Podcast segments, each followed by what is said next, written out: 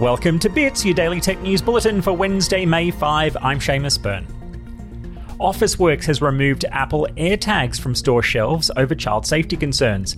After initially going on sale, the products have been removed from stores and from the online store, including AirTags accessory products. The ACCC confirmed to Gizmodo Australia that it is aware of concerns over accessibility to the button battery inside AirTags, but did not say it was involved with the decision. AirTags are still available from most other major Apple retailers. Telstra has been hit with a $1.5 million fine after it stopped porting phone numbers in March last year due to the impact of COVID 19 on its offshore operations. The Australian Communications and Media Authority issued the fine after finding Telstra unilaterally cancelled transfer requests for months and once it resumed transfer processing in July, it was still dealing with a backlog of requests until October.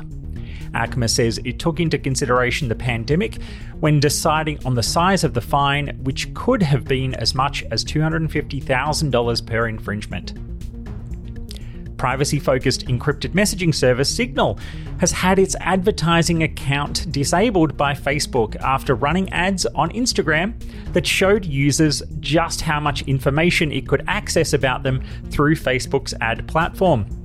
Using Facebook's ad targeting systems, it displayed text like, You got this ad because you're a newlywed Pilates instructor and you're cartoon crazy.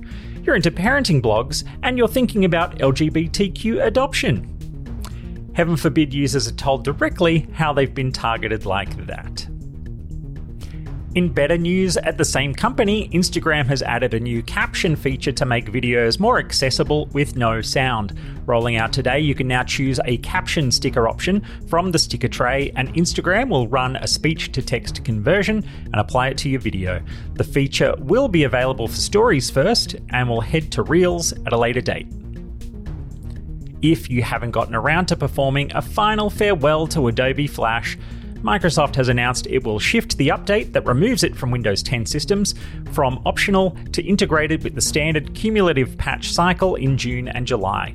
Adobe officially discontinued Flash on December 31, 2020, and while it brought the early web to life with amazing interactive features far before HTML could handle it, Flash became a hotbed for malicious activity in its twilight years. In space, the NASA Parker space probe has now reached speeds faster than any human made vehicle in history. Late last week, the probe made its closest approach yet to the Sun at a distance of 10 million kilometres and was travelling at a speed of 150 kilometres per second.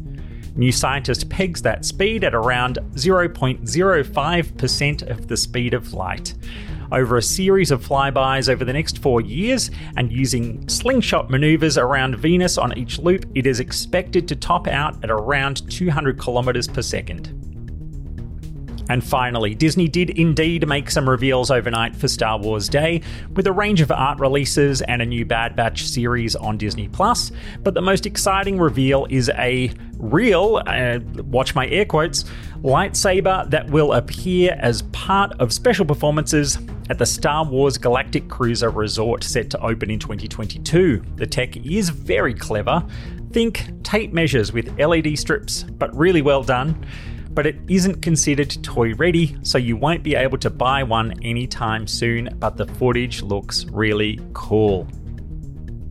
And that is your Bits Bulletin for Wednesday. I'm Seamus Byrne from Byteside. Don't forget to check the website, grab our other podcasts, get the newsletter, or follow us on socials. But until next time, thanks for joining me.